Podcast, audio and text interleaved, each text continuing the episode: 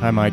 You know what's crazy is I just put new batteries in this uh, recorder, and it looks like it's going to die again. Oh, that's not cool. Yeah, we better make this quick. uh, Quizno. Um, remember Quiznos? I was like, where are we going with this? Are we going to start talking about sandwiches right now? well, Quiznos had those that horseradish sauce, and their subs like they made it seem like it was the healthy thing, Oh, and it was like eating a 12 inch, um, uh, the most unhealthiest thing you put in your body. a 12 inch, most unhealthiest thing you can put in your body. Got This it. podcast is sponsored by Quiznos. I don't think Just kidding. No. I don't think Quiznos exists anymore. don't sue us.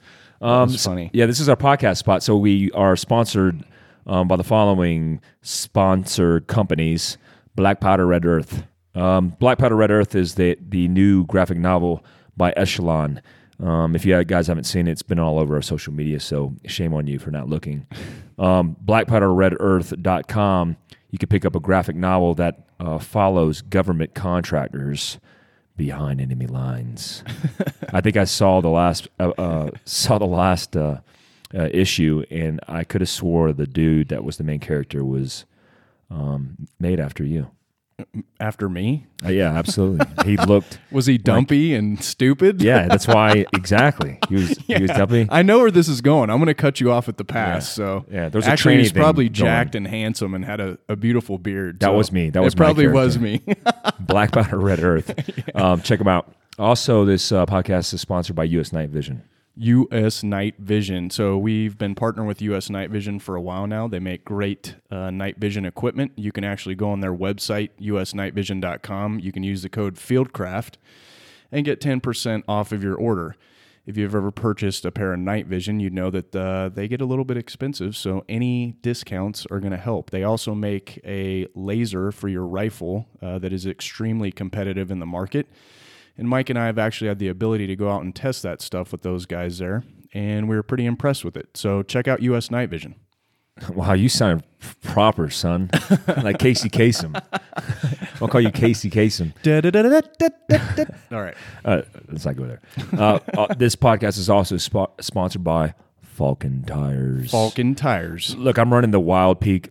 This is how we work. They want to come to us and they want us to test stuff, and uh, we want to do a sponsorship. And part of that deal is we we test and evaluate things before we represent them. And I tested the Falken um, Wild the Peak MT, MTs, dude, the best tire. I've tried every single tire. I've had every tire on three different sets in the 87,000 miles in the year that I've owned the, my runner, and I've tested them all. Um, we actually just did um, the mud test, and because it's mud terrain, it excelled and did really well. Super impressed by those tires. I run 285 70 17s. Recommend 100% without a doubt the uh, Falken uh, tire brand. You're running the, what is it? Yeah, it's the AT3, which is their all terrain tire, and I'm also running 285 70 17s, and I have been thoroughly impressed with my tires as well. I think of note on that particular tire, that tire ran the King of Hammers race and survive, which is pretty awesome because uh, they're street legal as well or whatever. So they make them, you know, or they're DOT approved or whatever that that thing is. um, but anyways, I thought it was pretty impressive. whatever. Yeah, those tires ran King of Hammers and survived. Yeah, they're awesome tires. Check them out, Falken Tires. Also, uh, the podcast is sponsored by Truck Vault. I have a Truck Vault system that is the special operations headquarters. oh, this is my favorite. I love the whiteboard in it. I like mock that thing up and I give orders. you put your hands on your hips like a sergeant major Yep. would, and you're I- like, "Pick up that cigarette butt." I have that little stick thing that you slap on the whiteboard it, for no reason. I just have one of those, and I, it's also It's your it's- command pointer. It is.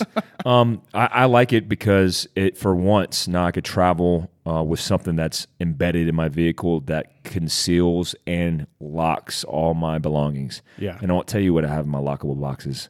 Um, because it's a secret.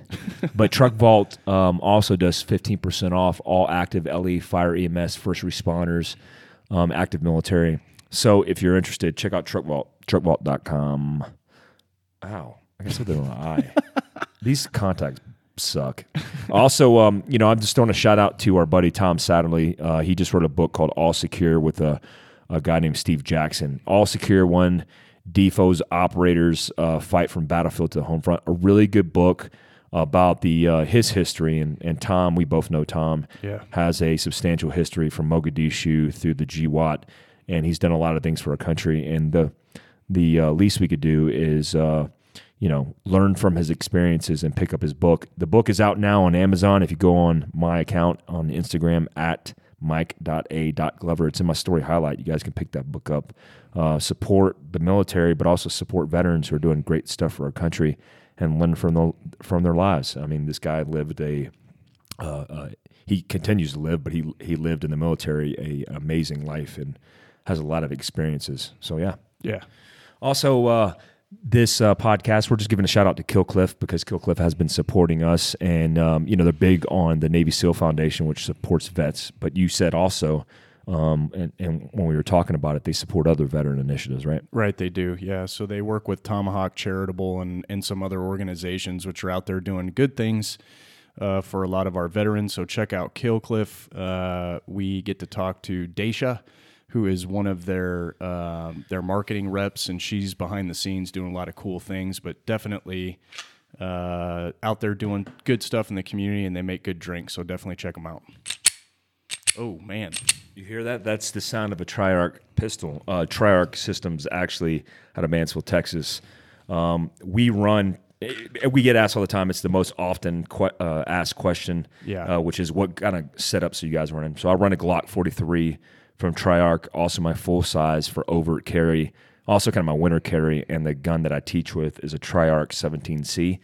Um, and you run the Glock 19, right? that's correct. Yep. So what I like about Triarc is their custom guns aren't overly done like a lot of custom gun companies where a lot of the things on them aren't made for utility. Uh, these guns are made to run and they're made um, to to protect yourself. And I like that Glock 43. That's what you just heard just now. You couldn't tell. Triarc um, systems.com. It's T R I R A R C. Yeah, Triarc. T R I A R C. Triarc.com. All right. Thanks, guys. Uh, I don't know. You got anything else? No, that's it. We're rolling into this podcast. Cool beans. Hey guys, welcome back to the Fieldcraft Survival Podcast. I'm your host, Mike, and I'm here in the studio solo today. Well, s- I'm not solo. I don't have my co-host Kurt. He's next door doing some work, uh, but I'm actually here with a guest today uh, from the Veteran Affairs, and I guess I can call you from Vet- Veteran Affairs. Sure. That's legit. Yeah. Um, I got Jeff Hogan. Uh, Jeff Hogan is a uh, he's in his residency for psychology at the Veteran Affairs here in Prescott, Arizona. And uh, thanks for coming to the podcast, man. Hey, thanks. I really appreciate you uh, inviting me down here. Now I- we you know we, we started talking on social media, and um, you know obviously been been following us, and kind of we're here, we're local, with some of the veteran initiatives that we've been uh, doing with veterans and advocacy for vets. And you know we've been diagnosed with PTSD, both me and Kurt, and it's something that we don't hide. I mean, it's it's it is what it is. Um, but we're big on resourcing um, you know, the understanding one of what PTSD is uh, psychologically, but what it means for uh, civilians who really don't understand. Yeah, yeah. Uh, also, we uh, are big on uh, education because there's a lot of miseducation uh, out there in the interwebs on PTSD, on suicide rates, on a whole bunch of things. In fact, I, I recently I saw uh, the biggest nonprofit scams, and 90% of them were related to uh, taking advantage of veterans. Um, so, you know, thank you for coming on the podcast, and uh, we'll start it off. But tell me a little bit about yourself and kind of how you get to the point where you're you're at now at your residency at, in Prescott. Yeah, so um, I was actually in the Coast Guard and um, around 97 and saw that they had a dive program. When I went into the dive program, I uh, actually, they used to send uh, Coast Guard divers to EOD. And when I went to e- when, I, when I went into EOD, I actually found out that, geez, I probably should have picked a different service. But hey, you know, I made the best of it and uh, I got to do some pretty cool stuff while I was in. So you're EOD guy in the Coast Guard. That's pretty cool. It, it- you know, it, cool. it was great, Mike. Um, I got to do some really cool stuff. I got to, um, you know, uh, do the first um, recompression of a stricken diver at altitude in a portable hyperbaric chamber because of it. Um, I, I got to do some really cool stuff, but Um, and then I got hurt pretty bad. Uh, again, I like like you guys. I also got a PTSD diagnosis, and I have my you know reconstructed shoulder and wrist, etc. Um, but I so I had to get out because I couldn't continue doing the job that I did, and uh, went back to school. I had considered going to med school, um, but I ta- I worked with a fantastic physician at the EOD Mobile Unit Five out in Guam, and he really, while I was uh, you know I was the medic on the team, while we were working with the indigenous peoples out there doing some medical relief, um, hygiene, etc., he really kind of had me step back and look at what we were doing for the people were our medical interventions really significant or were the relationships that we were building with those people and how that affected their health overall? Huge impact it was huge. Yeah. it, it really kind of changed my my perspective on medicine. And so when i got out i um, i decided um, i actually did a double major in uh, human biology pre-medicine with an emphasis in uh, biochemistry and health psychology i went and got my master's in clinical psych uh, with an emphasis in um, uh, neuroscience and then i'm Awesome, finishing I'm awesome. yeah, yeah, yeah, I'm finishing my PhD. I, and then I kind of work for. Um, I work currently for uh, a couple fire departments up in um, Seattle, in both uh, South Seattle, kind of um, in Lacey and Olympia, for uh, both internal therapy, training them on trauma, etc., um, as well as responding to crises. And I also work um, occasionally at Microsoft as a contractor for uh, neurobehavioral research and learning outcomes.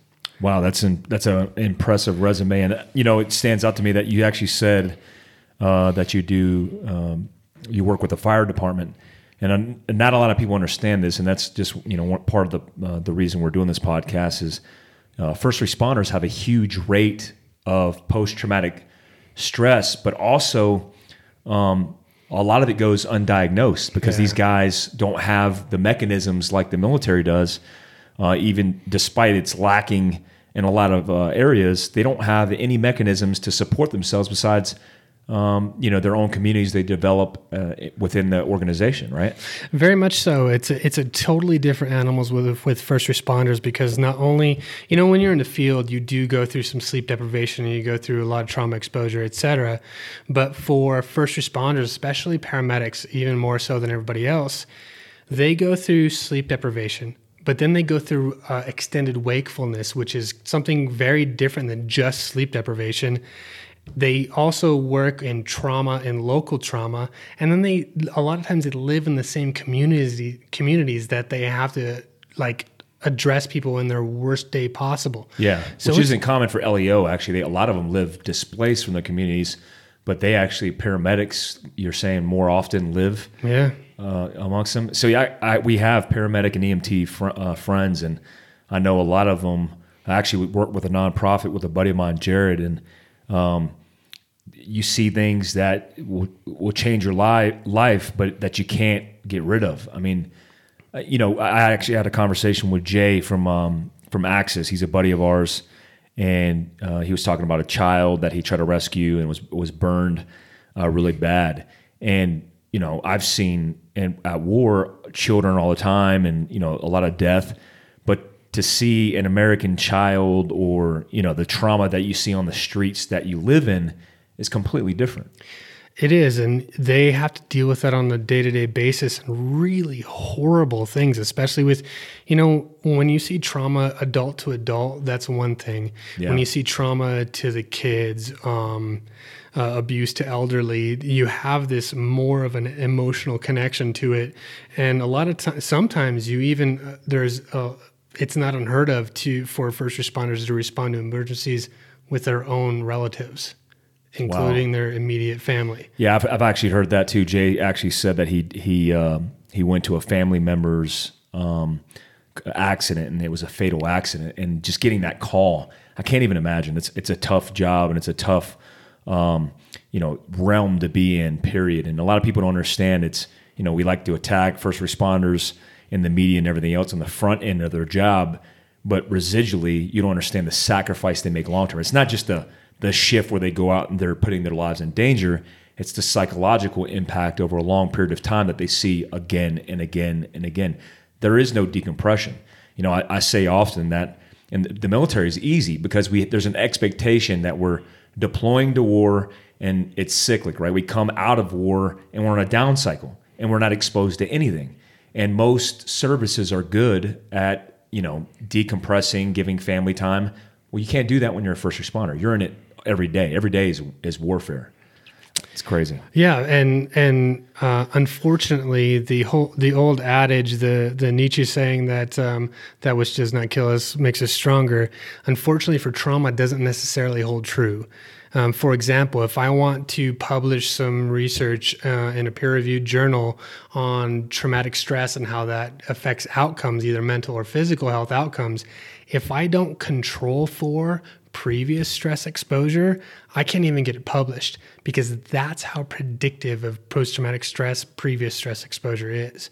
So, unfortunately, it seems that although we can uh, cope with and deal with uh, trauma exposure, it doesn't necessarily just disappear. Like, and I know you know this. Yeah. It doesn't go away. You learn how to deal with it, and there, you know, we can talk about those types of things, but it just it, it is something that it becomes a part of you, and it's it's just something that we need to learn to deal with. You know, you know. Uh, hey, if you're on this live feed, just uh, to mention, uh, we're we're with Jeff Hogan. Jeff Hogan is a uh, He's in his residency for uh, doctorate in psychology, uh, clinical psychology, and he's also a neuro um, neurology neurology expert, neurobehavior neurobehavior yeah. expert. And so I want I'm letting you guys know that because I'm going to ask you guys to ask some questions off the live feed because it, it's it's really engaging. It's a lot of good information. Uh, one of the questions I wanted to ask is, you know, in saying that, uh, you know, if you're exposed and you're going to ex- you're expecting that the person's going to be exposed to trauma, right? And by default, uh, the career field of first responders, that's inevitable, yeah. right? Then how come on the back and and let's throw in the military in there yeah. as well. How come on the back end, um, it's like you have to prove the fact that you might have an issue, and then the people who kind of finagle through. Um, are known because they're like, you know, we have peers, uh, me and Kurt have peers that are like, absolutely not, I don't have issues. And then the realization is uh, after a period of time, like, oh, I do have issues. It's it's it's not what we thought it was, uh, you know, clinically outlined uh, at the time, but then they start to surface. So how come there's no guarantee on the back end? Like, hey, why are we not taking care of these guys off the bat? Yeah, that's a that's a great question. First off, um, I think statistics would speak to only like 48% of veterans actually seeking help in to, for the VA, et cetera, for PTSD. PTSD, trauma exposure um, has, um, because of the way we cognitively take in information, our reality is based off of so many biases and memory errors. And the very nature of trauma um, sort of affects the way we remember things. We fracture things. Um, uh, we have different, uh, tons of different types of memory: autobiographical, episodic, and and we fracture the way we process trauma in order to protect ourselves. Uh, and then we forget certain things as a protective measure. Unfortunately, that fracturing of memory and perception has a tendency to come back and haunt us later. And when we can't put things back together, um, either through talking about it or sometimes we just, you know, we experience trauma and we kind of heal beyond it and we move past it. Sometimes we can't. And a lot about trauma is that sort of residual memory that we can't quite put things back together. Like, I don't remember this, I can't remember this, or I can't remember this person I was with when this, you know, when this bomb went off, or I can't remember what I did in this instance when I was plugging holes in this dude that was unconscious. And a lot about trauma has to do with that memory that, that we can't quite put it together. And sometimes those effects don't even come up for six months plus. Yeah, it's the key word that stood out to me because I was thinking it is uh, this fragmentation of how your brain works. Because I've noticed it in myself. Like I have all, I often say like, oh yeah, none of these things really affect me, and then out of nowhere something will surface where it will something will trigger a memory where it's not necessarily a traumatic uh, memory, but there's some kind of emotional value there, and and I don't know. I don't know the specific nature of how that works, and maybe you can explain it. But like, you know, maybe it is anxiety or some kind of uh, anxiousness in me, but it doesn't create that kind of response. And so, uh, what I've realized is it's like a flashback, and then there's some kind of connection there. And I don't know what it is. It's happened to me um, sleeping. It's happened to me wide awake, and the response varies. But what I've what I've uh, understood about it is it it's it's not always trauma, but it's always kind of like a uh, an emotional connection that was impactful. Yeah, so a lot of those memories have to do with in order to create a memory and think like you if we pull yourself back into grade school, um, and when you were sitting in class, if you didn't really care about what you were uh, learning, you're actually not going to retain those memories very much. There has to be some sort of emotional content to the stimulus that you take in, or else you don't actually move that sort of memory from your hypothalamus to your frontal lobe and then back into long term storage. So when trauma hits, um, you know that hypervigilance you feel when you know you're active, like this is this is going down. I know I need to pay attention you're already you're hyper vigilant there's an emotional uh, context right there. And then when uh, trauma hits there is a mesolimbic activation. So that sort of middle area of your brain that that sort of facilitates the transportation from short-term to long-term memory. And so when you get cues triggers um, I think cues is a better word um, for things that remind you of the experiences that you've had that have had an emo- uh, an intense emotional content that brings about a sort of physiological response. Right, your heart rate might increase, you might sweat a little bit. Um, uh, the hair on the back of your neck might stand up. So you are cued to move either either move towards or move away one or the other my guess is you're probably going to move towards because you are who you are um, but that is that sort of context that emotional context is super important because your memory of it is fragmented because of either uh, unconscious um, repression or uh, memory errors and biases, but that's that sort of fracturing, but the emotional content is there. So when you have that thought process and your emotional process doesn't line up, that's what causes that sort of tension. Yeah. So it's like, uh, you know, I think of it like as, uh, you know, when, when that stimulus happens, it's like an elevated consciousness. And when you're even in special operations, it's, it's frequent, right? Because you're operating, you're doing a whole bunch of, of, of physical things. I've, I've, actually had it happen on an airplane before, and I've never been scared of airplanes. I've jumped out of airplanes really my whole career and never really had issues. And I was on a commercial plane, and and and this is part partly a question. I noticed that I had the thought, and then it it created this physiological response where I was, I almost wanted, like you said, I wanted to run and fight or flight, mm-hmm. but I didn't. I couldn't move because I was in my chair and I couldn't get out get out of it. So I felt like all the chemicals that were affecting me uh, physio- uh, physically, um, and since I couldn't use that chemical resource to as an outlet to physically unwind it, um, it created this this high level of anxiety. It was almost like a panic attack, yeah. and that's the only thing I, I can equate it to. But when I when I thought about it, I was like, what's happening here? I don't know. And I had like IBS issues and I had, you know, I was just I was basically freaking out. And I, I didn't know how to di- how to manage it, and I started. The only thing I did uh, knew to do was uh, I had heard a technique. I, I started doing a breathing technique, and it didn't work. And then I heard somewhere, and I can't remember where.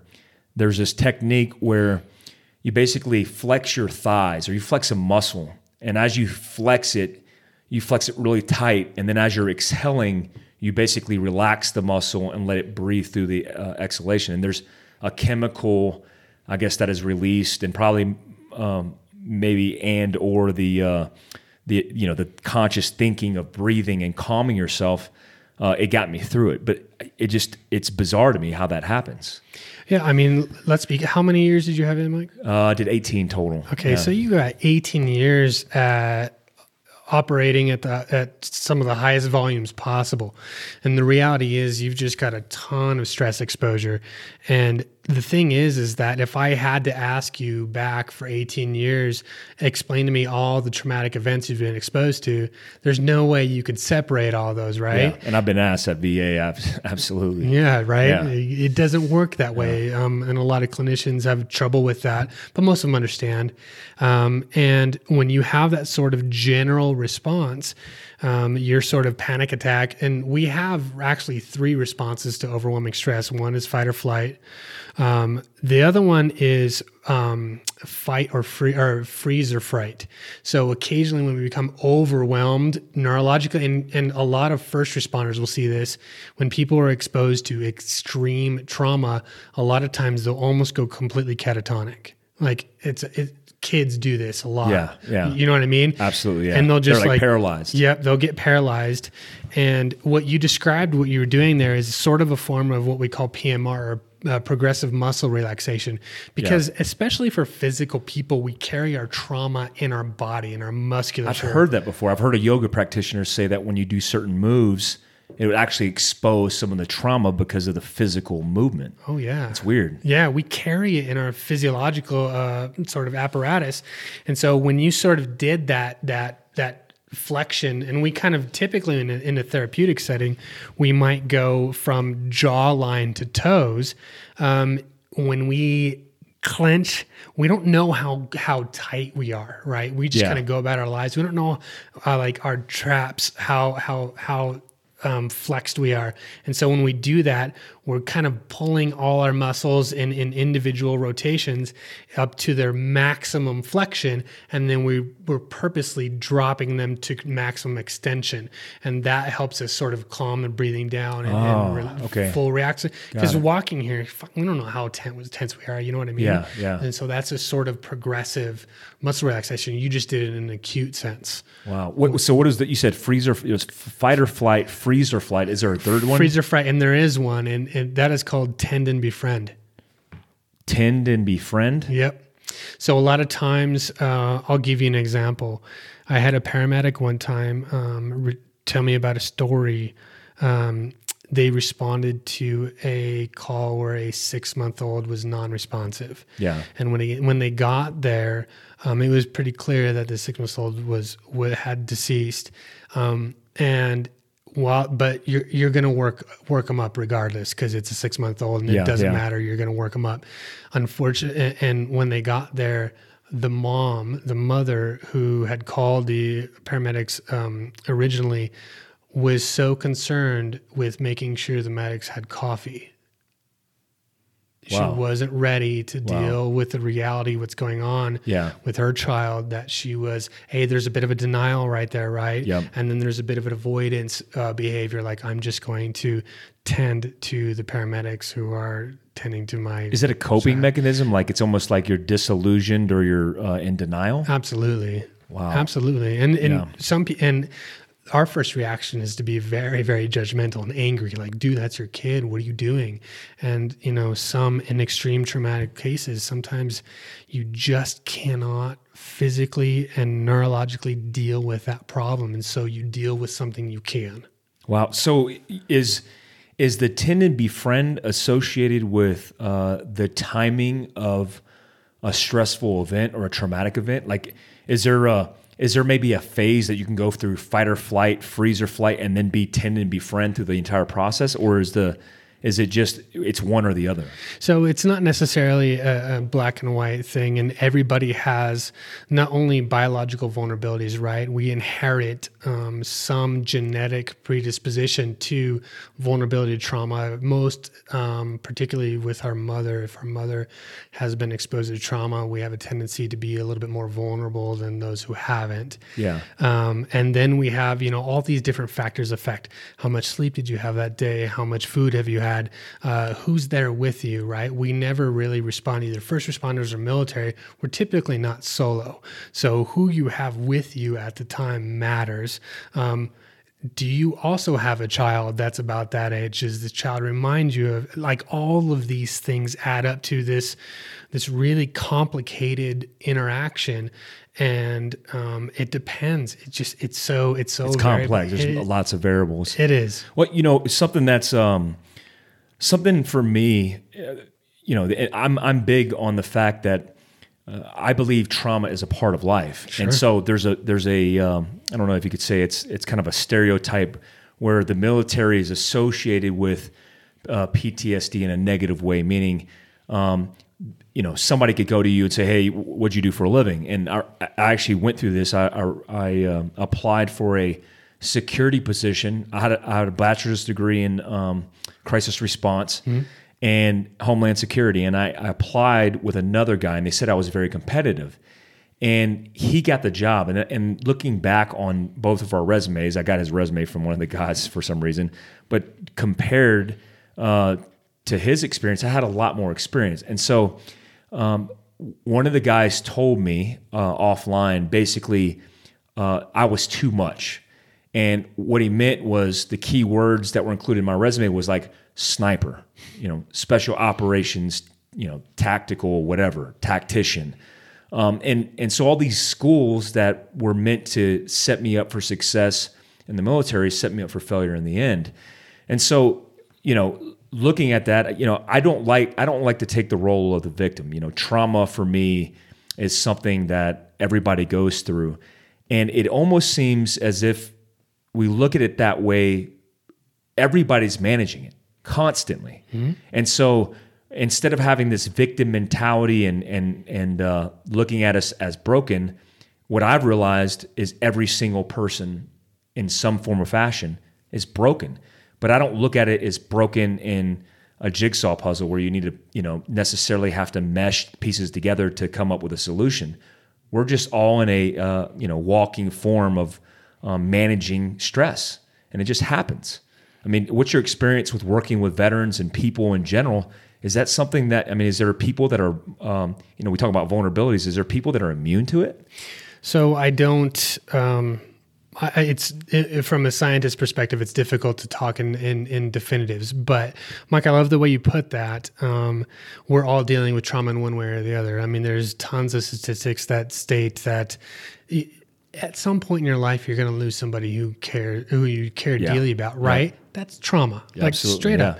Some of us experience more than others, but at some point we will deal with trauma, and trauma has a tendency to a challenge our own identity. Um, you know, it it challenges our resilience. And although I'm a trauma specialist, I really, really approach things from a res- resiliency and grit perspective. And so, uh, Mike, even guys like you and Kurt, I know, I know that statistically speaking, I know that you and first responders and in the in general, the military is going to be more resilient than others. Not just because of who they are, but how they operate. They operate in groups. Nobody is out, in, you know, Yeah. nobody is out in a vacuum. And group resilience is always stronger than individual resilience.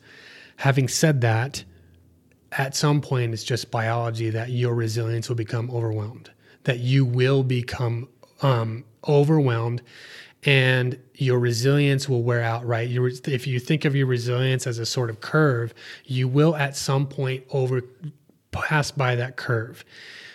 What we don't talk about enough is um, and but i do see it occasionally as post-traumatic growth right? There is growth to be found in trauma um, but what i do know from a scientific perspective is that you cannot grow unless your resilience has been overwhelmed but post-traumatic growth is sort of that um, you know, I experienced trauma. This is horrible, but now I know who my friends really are. Now I know that trauma exposure will not kill me, or very just if we want to be pragmatic, now I'm just glad it wasn't me this time. Yeah. Just you know, just from a very pragmatic, you know, perspective, but it's it's again, it's simple but complex, right? Yeah. Because you are resilient. Like there, Isn't resiliency a coping mechanism, though? I mean, is there such thing as resiliency? I mean, is there, it, it just seems like uh, resiliency in, in in different forms is a way of basically, you know, subsiding stress or just you know, ma- you know, navigating stress. But the reality is, it's there. It is. Um, and so uh, res- that's a great question. Resiliency is sort of that when we uh, operational define it, it, it is sort of that the ability to adapt and or um, even thrive in an adverse environment. And um, although resiliency in a, a, lot of scientific journals and clinical work has kind of that general uh, statement, we can actually break it up into like physiological resilience, yeah. cognitive resilience, behavioral, affective, interpersonal, and even spiritual resilience.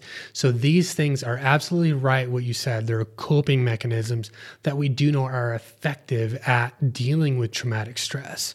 So again, basic statement, but we can break it down into some into some very very specific elements. I like that. You, you know, uh, something that that's that always stands out to me is resiliency. And you talk about post traumatic growth. Let's talk about that a little bit because, yeah. um, you know, when we teach mindset, we always talk about the fact that the worst moments in our lives in training, really in life, um, in combat that we've experienced, have brought about the most growth. And though tragic a situation uh, on the backside of that, you know, I just um, I just interviewed a, a, father, Steve Hogan, who who lost his son, um, and he lost his son in Afghanistan, and he was killed in combat, and he goes through this entire period of you know all these different phases of being broken, mm-hmm. and then through that. You know he's still finding it, but he's he's becoming resilient in the fact that he's utilizing that bad situation, that tragic situation, and trying to make something good out of it and empowering people and helping people. And so, what I've always seen is unless you're broken, you know, in whatever form factor it is, um, you're not going to grow as a person. You know, whether that's a spiritual growth or, you know, a, a mindset growth, it, it, just won't happen. And, and in fact, the people that I've seen in civilian life that I've dealt with and friends and, and spouses, um, that really had the most stagnant growth and they really weren't going anywhere was because they've never really faced uh, uh, you know problem sets that that made them more resilient. Absolutely. I mean think about think about training. Think about uh, uh, when you started SF, would think about all those things. Is a is a progressive breaking you down, yep. exposing you uh, gradually to more and more stress, and but the, there's also a learning mechanism like like no this didn't break me i'm going to get back up tomorrow and do it again um, so yeah the the even on a on a biological level an organism will not adapt unless you stress it out and if like really if, oh yeah why would it right? Yeah, yeah. Why does it adapt? We we want to be homeostatic and easy. It, yeah, that's that's that's it, we're kind of wired to move towards the easy part, right? But when you talk about that mindset that, uh, no, I actually need to get out and stress myself, I need to feel that stress in order to learn how to adapt because your body will adapt. Um, but we don't want to, it's uncomfortable, it's painful. Uh, growth and adaptation re- requires a stressor. Um, so you know it's it's it's it's one of those double-edged swords where you need the stress to get better, get stronger. And there's that growth element, right? That what I was talking about. Need you actually need to get your resilience need to break needs to break down um, to experience post traumatic growth. Um, and you know, um, I, I don't know exactly the relationship between you and Kurt, but if you were in distress, if you know that you can go to Kurt without with no questions asked or your girlfriend, right? There's there's a resilience there. There's help seeking behavior, which is from a mathematical perspective, from a from a scientific perspective, one of the greatest contributors to resilience. Like as a as a clinician, I want you to try to t- to deal with it, but when there comes a point to where you know what, I I think I need help and let me check in, awesome that's great. You just you just sort of took that realization and made your consciousness a lot larger than just yourself. Okay is that uh, you know i've read the i'm sure you read the study of the the 75 year study where they did with people and where they studied them from children to into their uh, senior uh, years and assess basically um, the key to happiness and what it was. You know there's a whole bunch of uh, media outlets that took this over but uh, there's a TED talks about it, uh, and it, it it basically says in a nutshell that the key to happiness is is people and being integrated in social environments where you can grow with people. And the first thing I did uh, when I got out of the military is I isolated myself because I'm like, I hate people. I can't deal with the civilian world. Uh, c- civilian people aren't the same as me.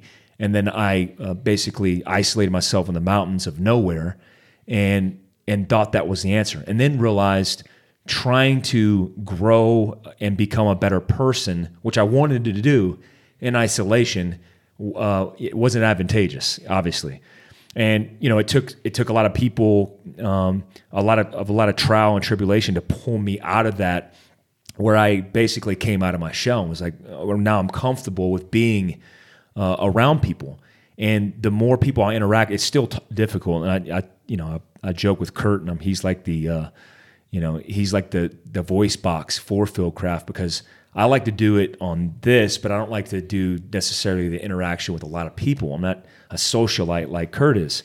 Um, so the more I did that, the happier I became, and the and it, I don't know, is the connection to people was what made me almost come out of that that difficult situation. I could see completely that, you know, the first time you raise your hand, you say, "I have a problem." A huge part of that is the connection that you have with other people, sharing, um, and uh, I don't know if it's sharing the burden, but uh, communicating and opening this this closed box that you've been hiding inside your soul or, or yourself.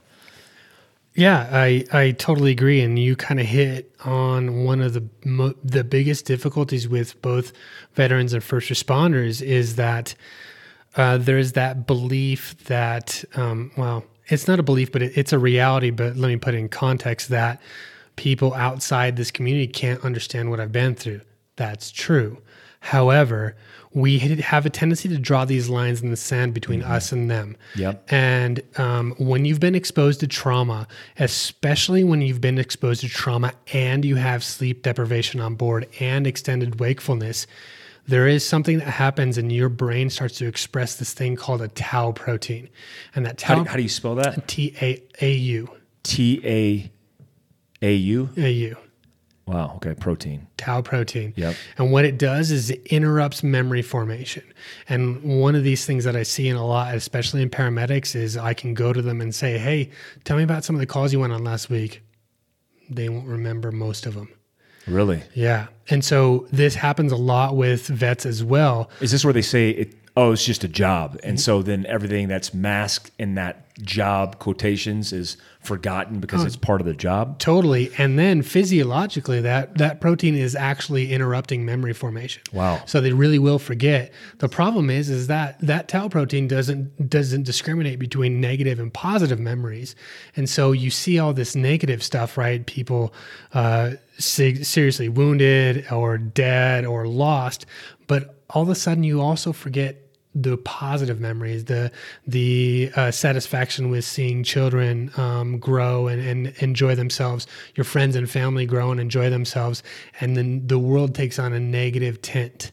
And so wow. when you're hurt, yeah. right? Like let's say if I cut your arm, the first thing you're going to do is pull back. Well, psychologically, you're not any different. When you're hurt, you're going to pull back. Unfortunately, uh, you know, we are such social creatures with our, we have this um, system in our brain called the mirror neuron system, and we actually share emotional content. Like if you get injured, I see you get injured, I will replay your injury just several milliseconds after you're injured in my own brain as if it's happening to me, mm-hmm. which is why you that's know, where empathy comes from. Absolutely, you, you feel it. Yeah. Absolutely, because we're social A, and even then, like if you stuck your hand in a fire, if you think about it, right, you're going to have this afferent, so arriving uh, reaction to that fire. Pull your hand back, and that signal will go up and, and innervate your trigeminal nerve, and you'll yell. Why the hell do you yell? You yell to tell me either A, there's something that you either need to go after or get away from. And then B, then you have this sort of uh, neurological cascade of painkillers and, and, and all the other like immune system response, right? Well, I have a very similar reaction when I see you. And so masking your pain is not effective. Oh my God, that's mind blowing. So you're, you're saying that, so you're saying that even like when you, when you use the analogy of being burned, you, you're burned and then there's this communication that takes place, but it's not meant for me. You're not yelling for yourself. You're yelling Right. for other beings around you, other organisms, organisms, organisms around you to be to help you or Yep. to Move assist. Yep. to move away. away. You're, it's a oh man, that's insane. I, and yeah, it just makes sense to me, how- like how you're saying it, because there's a, there's a lot of primal tie-ins. Um, and and when you take that example, a physical example, and then you apply it to what we do in our minds, we do the same thing. We mask, and then we you know compress and suppress and get rid of all these thoughts. And you know that tau protein. What's the purpose of that? Is the purpose to is is the purpose to mask trauma overall, and then by default we're actually actually shielding the good memories? So that's a great question. Um, I want to be clear with the neuroscience associated with trauma.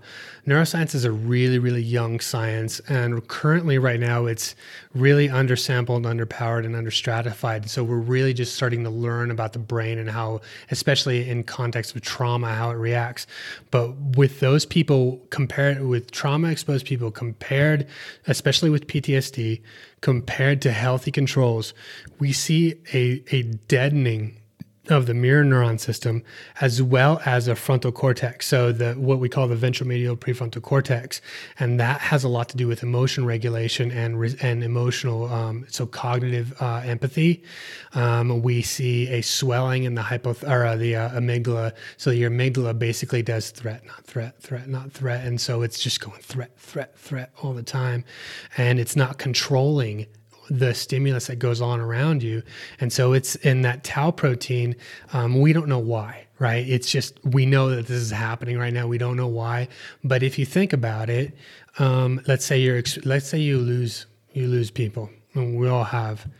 Um, it is if I explain to you that your pain is my pain to some degree, and especially the closer you are, not only in physical proximity, but also emotional proximity. If I lose you, that represents a wound to me, right? Yeah, absolutely. And and so the more times you get wounded, the more times you learn other people are a vulnerability to me, and your brain starts to shut away from emotionally connecting to other people. Oh, because you know what you know what the pain feels like. You you understand the process, and you don't want to you don't want that to happen again. It's that whole not letting people in thing, right? That's crazy, man. This is the way psychopaths are created as well. Really, is part of the part of the. Uh, uh, yeah, that's insane, man. I mean, not insane. I, No, no no. pun intended. No, no, I get it. So when you know, th- there's something I was I'm actually interested when you're saying this, and I wonder if it's related. Um, when I talk to law enforcement officers who've been in shootings, and I've been in a lot of shootings or engagements with the enemy, and some of them very close proximity.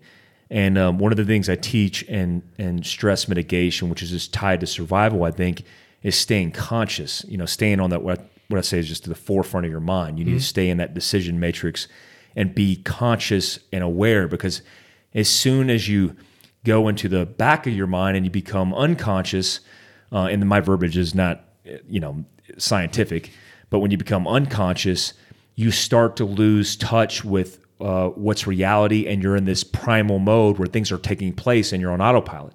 So you you have um, you're suscept- susceptible to making mistakes because there's nothing there uh, to keep you on the forefront of your mind. So the analogy I use is, hey, you're in a shooting and you have to make a decision during that shooting, or maybe you see a good guy versus a bad guy, and so you need to make a fine, minute adjustment. But you're in this primal mode where you're just breaking rounds. And I talk to a lot of law enforcement officers who've been in shootings and military guys who've been in shootings where they just don't remember. You know, the stress kicks off, the trauma kicks off, and then it's like there's this bl- blank spot in their mind where they go, I just kind of remember like a flash, and then there's things taking place, and then they get snippets of that information. What's causing that? So uh, again, let, let me pull that back into resilience because I think we can address some of those things and kind of talk about that. I think that's a great example of um, resilience training. Um, and, and you you use the term mindset, but it's the same thing. So, like if we talk about physiological resilience, for example, the U.S. Air Force did a fantastic research on what it looks like to be physiologically resilient, and um, what they did was basically they they put people they they they measured their physiology at at, um, homeostasis, and then they sprinted them on rowing machines for about three minutes at What is it? Homeostasis. homeo, homeostasis. Stasis, just a sedated state. Yep, just I'm just here. I'm just relaxed. Relax, whatever. no no stressors. No stress. I'm Yep. just here. And then they sprinted them at 80% for about three minutes. And then they measured them afterwards. And the people that re- that calm themselves down the fastest, those are going to be the most resilient. So think about that shooting scenario. Yeah. Right. You're going to be elevated because it's a threat response. You're going to be elevated. And then there's all kinds of other things going through your mind, like legal ramifications. Am I doing this right? All these, all these, i- i- am I well trained enough? Yep. Right. Am I gonna live? Yeah. Am I going to live? Is this guy going to die? Am I going to hit him? All these things pop off in your mind. But physiologically, you can't separate the mind from the body. Yep, And so you're going to have a physiological resilience, right? And then you have that cognitive resilience. That's sort of what you described as. Um, you, the your frontal cortex is going to be the is one of the largest calorie burning organs in your body. At rest, it burns about 30% of your re, uh, consists about 30% of your resting metabolic rate. And so when you actually start to engage it, then you really start to use a lot of calories. And making decisions quickly requires a huge cognitive input, which is very ca- uh, calorie dependent. But if you're scared, if you're sitting there thinking you're not confident in your skill set, you're not physiologically resilient, and then we also talk about affective resilience or emotional resilience. If you're not able to sort of control your emotions, control your fear, which I think you probably also talk about quite a bit. Yeah. Um, all, again, if you as soon as you as soon as your hypothalamus takes over or your amygdala takes over, you're not able to abstract reasoning. That is just biology. You cannot abstract reason, and that's when you talk about with that memory formation. They can't remember because they were operating on freaking basically what we call an engram. Uh, muscle memory isn't a great term, but engram is the sort of behavior pattern. So they're in the back of their heads. Yeah, absolutely. So that's that's interesting because um, what I've noticed is as I got in more gunfights in, in the in the war, um, I would have that response, and I would go to the back of my mind, which is the what part of the mind? So you're when you're there, you're really just talking about the midbrain. There, you're just you're just taught. You're just Yep. it's called an engram. Engram. an engram. And so that that's that behavior. What we some people call muscle memory, right? Because Yeah. you drill over and over. Oh yeah, they call again. okay. So that's the engram part of your brain, Yep, the yep, midbrain. Yep, yep, the midbrain. So you know, when you're in that state, what I tell people is, hey, you're going to go to that state. Initially, that's um, distinctly even the best trained guys that are confronted with elevated states of danger, like imminent threats. You know, you could be a you could be an operator and be running around an objective, and yeah, there's a, a, a potential of threat, but when that imminence, um, you know, makes itself presence, and there, and there's that moment where it's like, okay, there's a gun barrel, there's a gun, and this this is going to happen, you immediately shift back there. And what I tell people is you have to stay in the forefront of your mind. You got to, you have to, it, you have to evolve through the gunfight, which you're not going to be there. You're going to be, you know, these large motor motor skills are going to be taking place. You're going to work through it, but your eyes at some point, if you could fight through it in the recovery process, you'll start to see front sight focus. You'll start to see things that are happening and taking place. And then that's where you want to stay. You're like combating yourself because you, does your mind want to bring you to the midbrain? It's and- easier. and, retain you there. it's easier, right? It's it's way easier to operate just on engrams on Yep. behavior patterns. But what you're describing there is basically your emotion regulation, right? You're gonna get stressed. Accept that. Yep. I don't care who you are, you're gonna get stressed. But stop and realize, stop for just a few seconds, if you can, when you can, and s- physically slow your breathing down Yep. and move across your visual field, scan for threats. As you're doing so, reduce your stress and and move in a mechanical fashion. That's that's amazing. Mean, We a little digression there, but I'm just I'm trying to pull all the knowledge. It's out all of the same stuff, Yeah, man. It's all the great. same It's great. Um, So you know, let's let's talk about VA because you know your your uh, expertise has led you to the VA, and you're a veteran, so you have a unique. Um, it, it is actually unique in some ways where. Um, you're the provider and you're a veteran and you're in the realm of uh, PTSD and Mm-hmm. clinical psychology. So it's kind of full, full circle. You know, you're like, you're, you're the master at this point, and you're there and you see a lot of things. What are some things that you're seeing that stand out to you about the system? Because I, I routinely talk about my experiences in the VA, and they haven't been very good. I've had some good instances, um, but for the most part, it's a poor experience. Um, what are some bullet points that have stood out to you? That some of that things that we talked about early on, early on in the conversation that that you see that are that are becoming issues. Yeah. So um, if we take a look even at this sort of uh, the effects of, of uh, rural uh, mental health care and our veterans out here, um, it's a complex scenario. Um, and I don't mean to put it that way to sort of minimize um, uh, veteran uh, issues versus um, anybody else's VA's issues. Yeah, it's Yeah. it's a difficult scenario, um, and so there have been absolutely instances where uh, veterans have failed to get definitive care at the VA. Sometimes it's been the VA fault. Sometimes it's it's it's incumbent on the veteran. yeah Um, having said that, uh, working with um, vets outside the VA and inside the VA, what I can tell you is that now that I have some experience, that um, all I can tell you is about Prescott, right? Um, but what I can tell you is that the VA, at least in the local sense, does everything they possibly can to do veteran centered care as as as we have huge treatment teams that we all work together across medicine, uh, psychology, kinesiotherapy, nutrition. All these things are available. Um, we work really, really hard. The people that work there, uh, no BS, Mike, they are minute to minute. These people work extremely hard Absolutely. every day.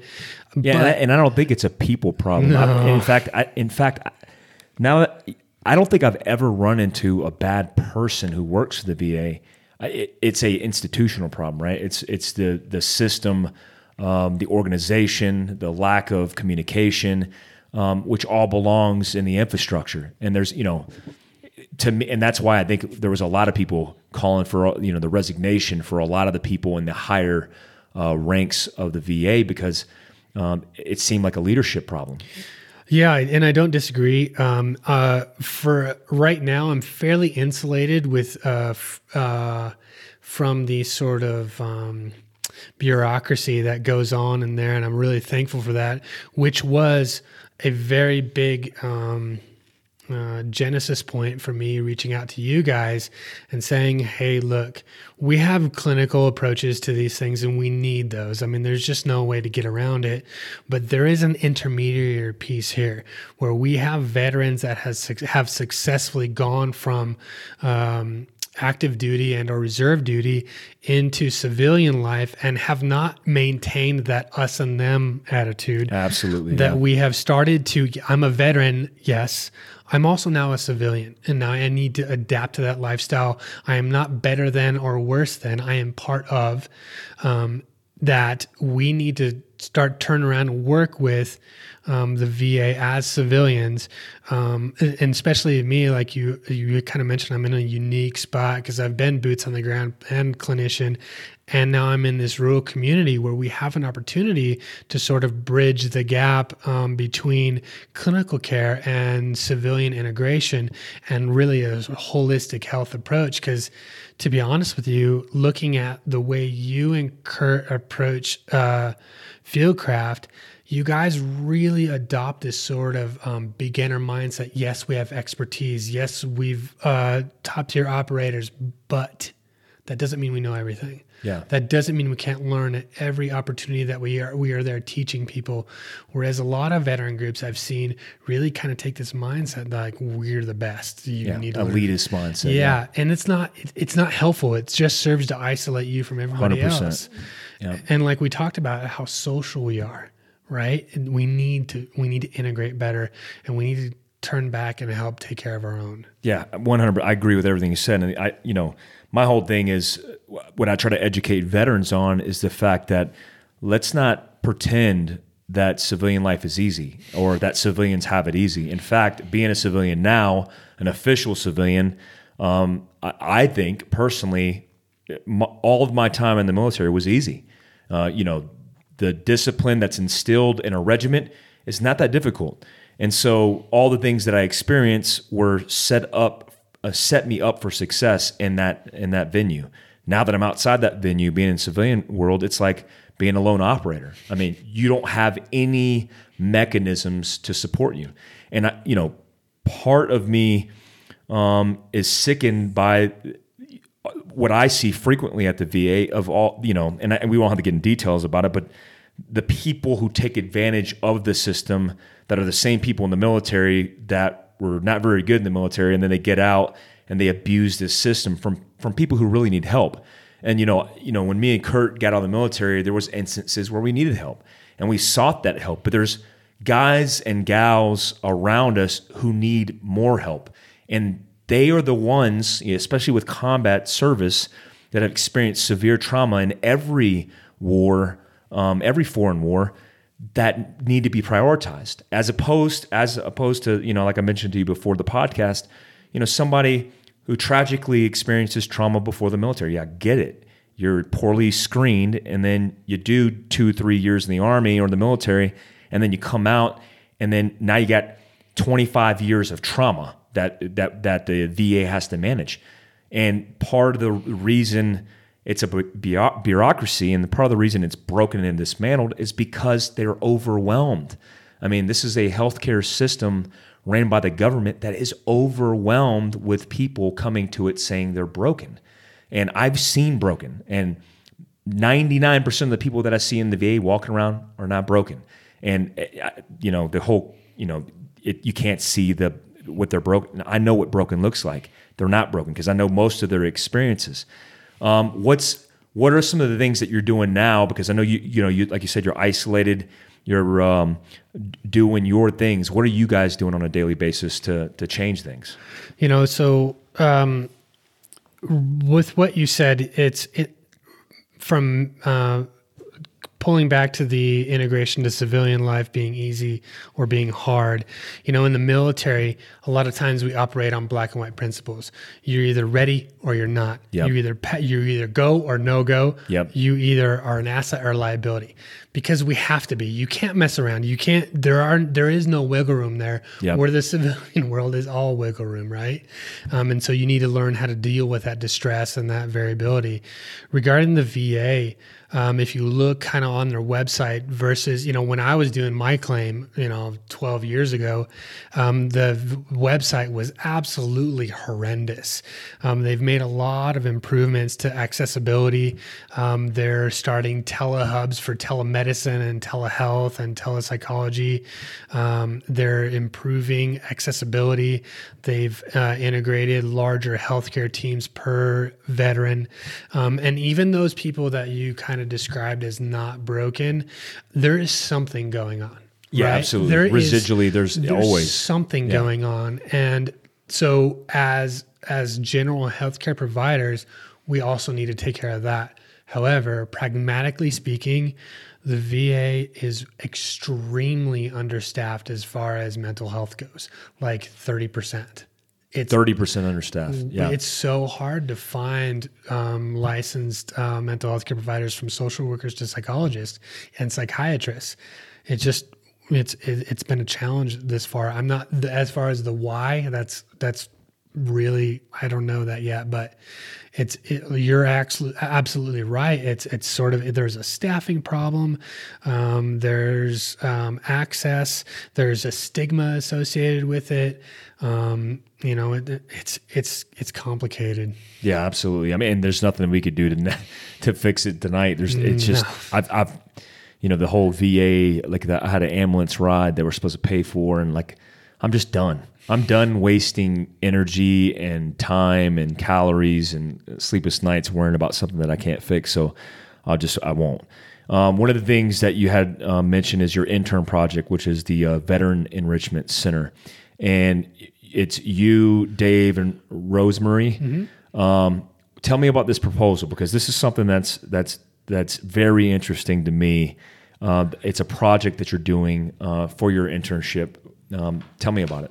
So we're looking to sort of convert a space on the VA or maybe outside and make a center for veterans where we sort of in, in enrich and or emphasize the things that make us individuals that are other than our veteran experience, uh, be it art, uh, music, uh, professional experience, um, job opportunities, uh, speaker series. Like I'd love for you and Kurt to come talk with veterans. Uh, we have we have in Prescott, we have a ton of vets here. Really? Um, I heard ha- it has per capita. It's got one of the most richest communities of, of veterans in the United States. We just have a ton, and we Yeah. have a ton of really successful vets. I think there's a, a veteran-run CrossFit here. I mean, we have a ton of really successful vets, and them coming to sort of share how they sort of moved from vet life to civilian life and successfully did it. Um, so we aren't just the vet; we are the vet, and we do these things. Um, and we sort of the a lot of the vets expressed a sort of um, a desire for a place to go that wasn't necessarily clinical, but it's sort of a, a place that's comfortable for them to go to talk to other vets. Um, and we're really kind of looking into a mentorship program because a lot of, to be fair, when we talk about suicide in veterans, um, we are absolutely elevated over the general population. But when we take a, look, a little bit more discreet look at the numbers, the the population that is at, at extreme risk are Vietnam veterans, Vietnam veterans. Yep. right? And so, Absolutely. um, Well, because they're getting they're in that bracket of age now, and I mean I've seen them every day. It's difficult to to talk to them because they, they just there's so much trauma there, so much pain, and they've been- been mismanaged for decades. They have been. And so uh, for me, uh, if I take off my clinician hat on and put my vet hat on, I go, what are we doing? Like, wait a minute, we have a ton of opportunity. Like these these Vietnam vets, they have a ton of experience and a ton of life um, lessons learned that we don't know about, and giving them a space to come and teach some of our younger vets and mentor them into how they got to where they got helping others increases purpose. Purpose increases resilience across the board. Hundred. That's that's well put and well stated. I mean, that's that that is it. I mean, there's there's a reason that me and Kurt are so passionate about Fieldcraft. It's because it's our purpose. And so when we wake up, we have the sense of purpose and the direction to move to meet that objective, which is it never goes away. And so for us, it's creating our own purpose and our own drive um, outside of the military, where you know we found profound purpose in our mission. You know, with the guys. And so it's it's our closest really um, you know enabler to to having a community of team guys around us, and that's what we continue to do. And what I've always told, you know, I interviewed a, a Vietnam vet who was a MACV-SOG special operations guy in Vietnam, and you know he came back from Vietnam. He was spit on like everybody else from the Vietnam War, and completely mistreated by the the, the civilian population and the government at the time. And you know he got through that, but he never had talked about his experiences. And one of the things that I've, you know, it's an initiative that I, that I'm um, pretty passionate about that I want to um, continue to do is communicating to veterans of war like the Vietnam War and getting their stories because you know the MACV guy, uh, MACV-SOG guy that I interviewed, he never talked about it, but when he did talk about it, um, extracting important things and lessons learned that um, we use in you know teaching civilians and law enforcement and military uh, and mindset and you know physical survival. Um, it gave him a sense of purpose that he was doing something that was better um, than the experience he had when he came back from war. Because at the time when he was in the Vietnam War, he and his brothers knew they were doing something important.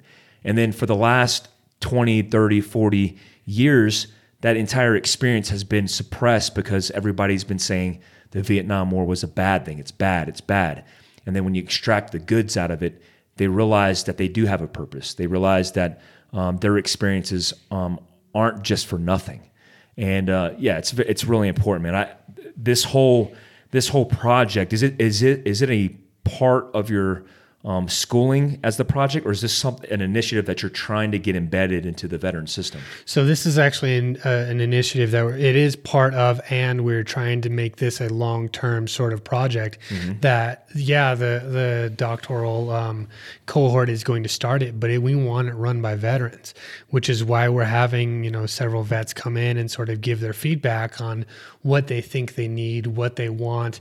Uh, we know uh, this we are going to support with empirical data because I know that there are certain things in here that I know scientifically um, contribute to resilience, and and I'm not interested in just seeing vets eke by. I- I'm not interested in that. I want to see them flourish. And I do know that there are certain things that not only contribute to resilience, but also contribute to flourishing. And so these are some of the things that we sort of, as a team, we said, okay, this, these are the things that we need, but we need to know what the vets at Prescott want, what we can do. Um, uh, and I think that's actually a broad application for what we can and cannot do. And so at some point, like you guys talk about self reliance a lot. Um, and resilience starts here, right? Like we can't I can't control the variables outside of me, but I control control how I interpret those variables and how I cope with them. At the same time, um, we are stronger as a core, as a group, and so learning, um, figuring out what the local veterans need and honoring those individual and group characteristics is sort of the goal here. Um, and hopefully we can sort of um, really come to a consensus and hopefully, you know, the, and the, uh, VA can support this. If not, we will find another way. We'll find a way. We'll I, find I'll help you another find a way. It's awesome. It's an amazing uh, commitment to uh, the veteran community and to th- just people in general. You know, my favorite part about it is finding, you know, encouraging personal identity as it's written here. And, you know, my what I try to tell veterans, especially from special operations, is, and this goes along the lines for all veterans, is that veterans are unique because in a short period of time they experience a lot of life. And so there's a lot of things to take away from that. And one of my favorite things I think in life and has given me a lot of purpose is communicating to civilians, um, to, co- co- communicating to people that my experiences and how I live that life, a, a lot of life in a short period of time, has changed me and changed others around me. And then taking the cliff notes of all those experiences and then figuring out a way to communicate it to people to make their lives better. Because the reality is, everybody is experiencing trauma. Everybody is experiencing self identity problems. The, the, every single day uh, the, this country goes in the direction it's going, the family unit's falling apart. We're losing our self identity. We're saturated with technology and, and, and losing ourselves. And so, uh, in this, I, I would think that I would love to communicate to veterans that they could be the advocates for people. You know, they could be the ones who stand on the pedestal and communicate to people to save our country because our country needs saving. And people in unique positions, not actors, not actresses, not athletes, um, they're not going to do it for us. It's people that have lived real lives and experienced real trauma, and they've been resilient enough to get through it that are going to communicate to the pack and protect the herd and get us through this. I mean, that's that's that's what I want veterans to know that they're capable of. And it's not just veterans; it's first responders. I mean, I have friends, you know, Mason and all these guys that are just heroes to me that do it every single day. While I'm sleeping in bed, there's some hero out there getting in a gunfight with some, you know, shithead criminal and doing work. They are advocates for the human race. They need to come back and teach their experiences, which I encourage them to do, but they need to do it. And if we have this like experience of, you know, cycling through like the primal realities of life, of trauma, of drama, of gunfights, of criminals, of violence, and then have somebody to communicate to the rest of us who are living complacent, then we, we might be a better world. We might find a, or, or strike a balance somewhere. I totally. Sorry, that was a long tangent. No, Sorry. no, no. Good. That was great. Um, I totally agree, Mike. And and I will say one thing that has helped me sort of understand, you know, in the last ten years of this sort of ridiculous educational trip, um, understanding this sort of um, we kind of talk about the criminal behavior. I did a full year in the uh, um, correctional system with the what we call the DMI population, the dangerously mentally ill population, treating them, um, understanding the why of their behavior, um, helped me sort of see pe- people in a broader light, in a more um, empathetic light. And so I have less of a tendency, although I want, I love your idea of the sort of veteran community, A, integrating into the civilian community, but B, sort of taking control of, of, of our own resilience and our own adaptability to, um, disintegration uh, from ourselves, as as you kind of aptly put with the technology and the family uh, center, et cetera. Um, but not necessarily emphasizing the us and them. It's let's just it's cool. Let them let people do what they're going to do, but let's just focus on us without being angry and um, externalizing against yep. the us or the them, right? Because that's just that just fuels this ridiculous back and forth that isn't productive for anybody. So let's just work on us mm-hmm. and, and integrate whoever whoever is okay with that, and that will grow versus fueling this this sort of back and forth between the us and them. It's, it's yeah, it's, it's, toxic. It's the it's the thing that's that's hurting uh, our veteran communities the most, and it, it's I mean we it's a stereotype that's been created because the reality is the people are doing it, and you know me and Kurt deal with it all, all the time. Uh, you know the well, one of the things that we deal with is the the I don't know if it's a stigma or if it's a stereotype of how they think special operations guys are. And there's those guys out there. They're just you know showboating. They have these big egos, and you know there's a difference between ego and confidence. And so um, I I love this you know concentration on finding personal identity, and it, it seems like. Um, you know, with the, the help of all these different things like art, like music, um, that encourage them to come out of their shell, they'll find it and it's something that we'll always support and stand behind. And I, I can't wait to uh, figure out, um, you know, how we could be part of it because I'd love to be part of it. It's, it's an amazing thing you're doing, man. I appreciate that. Yeah, I just I I also on the other side of that, I I sincerely, you know, I when I look at how in you and Kurt sort of approach is Fieldcraft Survival and Fieldcraft Fit, you guys kind of had this holistic approach to this self reliance and and um but like I said, you guys really true without knowing it, you guys take this beginner mindset like, wait a minute. Yeah, we got we got confidence. We've been there and done that, but we also know that we don't know everything. Yeah. That there's so much to learn. Like it I can't you know, I went through this process, um, A, while I was in military, but B, when I went back into school, you know, I thought I knew my shit when I was in my undergrad. And then I went into grad school I found out I didn't know, I didn't know yeah. nothing. And then went in PhD and I find out that I don't know anything again. And so, but some people are have a hard, real hard time with that. And I think you sort of hit the nail on the head with I've been a veteran. I've deployed. I've been through combat. I've lived this concentrated dose of life. And but some people take that and extrapolate that into this. I know everything like about global warming and politics. Yeah, do you, absolutely. Do you know what yeah. I mean? Like I know everything about foreign affairs because I deployed and went into combat. Like, yep. wait a second. There's there's really absolutely. a lot to it. See it all the time, right? And so it's like let's take a step back let's teach each other because we have this opportunity right to to really integrate all of our skills into something really kind of significant. But unfortunately occasionally i think we take this sort of zero sum game approach where in order for me to excel you can't. Yeah. Yeah and we're not doing what we are supposed to do when we're in which is supporting one another we are we are our own worst enemies. Absolutely, and we oh, the toxicity that we that we've seen it's insane. Yeah. Hey, if you guys got any questions, um, I'm about to close out the podcast, but I'd love to hear any questions you guys have. Um, if you have the opportunity to ask, um, please do ask. Um, eh, let me ask you one question while I'm waiting on somebody to ask a question.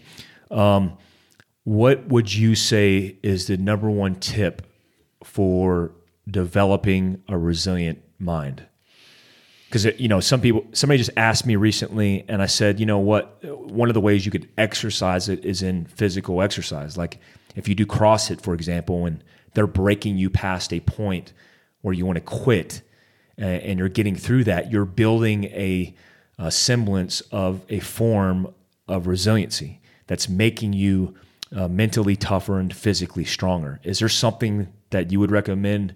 I don't know, mentally and I don't know, so let I, I, you know, since we're vets and we kind of move along this physical realm kind of first, even though we have a lot of psychology associated with it. Let's talk about physio, physio physiological resilience first. So somebody just asked that exact question: Are some people physiologically more prone to stress? Okay, yeah. So let's talk about that. You know, we kind of talked. I kind of defined physiological resilience as a sort of the ability to go from homeostasis to very physiologically stressed out back to homeostasis. And we have a lot of different exercise modalities, right? A lot of people like bodybuilding. Well, bodybuilding doesn't have a whole lot of uh, physical or mental health, positive mental health outcomes because, as you can see, there are no professional sports teams that do bodybuilding. The military doesn't do bodybuilding. Um, and so people kind of uh, make themselves a little bit more fragile with this sort of bodybuilding approach of physiological resilience. But then we have, like you said, mentioned CrossFit. High intensity, high intensity interval training is absolutely empirically associated with increases to resilience because of exactly what you said: increased VO2 max, uh, increased pain threshold, and then you kind of move intensely across different intervals, but you give yourself time to recover. Yeah. However, what's even but it's also within a fixed environment that's temperature controlled. You can start and stop when you want. You can eat when you want, and the problems don't come at you all the time. Yeah. So take yourself and put yourself back out in the field, Mike. What is suggestive as being the most uh, adaptive routines for increasing neuroplasticity as well as physiological resilience are those activities that require you to a adapt to the environment. B, move across several, a length of time with moderate aerobic activity with problem solving requirements.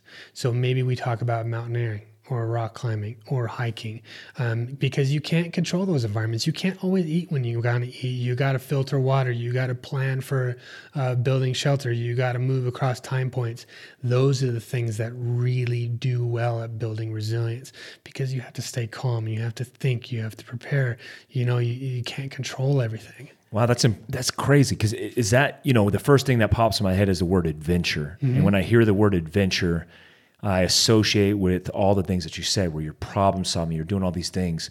And whenever you come out of what you would deem, oh, that was epic, or, uh, that was an adventure, it's like this journey that you went through where you most certainly come out on the other end more resilient. I mean, there's a, we do leadership seminars, and the last one we did, we took them camping and whitewater rafting and um, just put them outside their comfort zone. And every single one of them, which I didn't think they would it would be a high impact uh, as far as you know on the brain and on the body, but they came out of it and they were just like that was insane. That that changed my life. And is that is that a component to it? Is there like a is there an association with these epic moments in our lives where we do something outside of our comfort zone and that same experience in building resiliency is that what it takes? Right it's that adaptation. You're stressing the organism and the organism finds out that it can handle that stress. It's like getting in the fight the first time you got in a fight. The yeah. first time super scary right? Because you don't know if you actually know how to fight or not. Yep. but then you get hit and but then you realize oh holy shit i'm not made of glass. I'm going to start hitting back.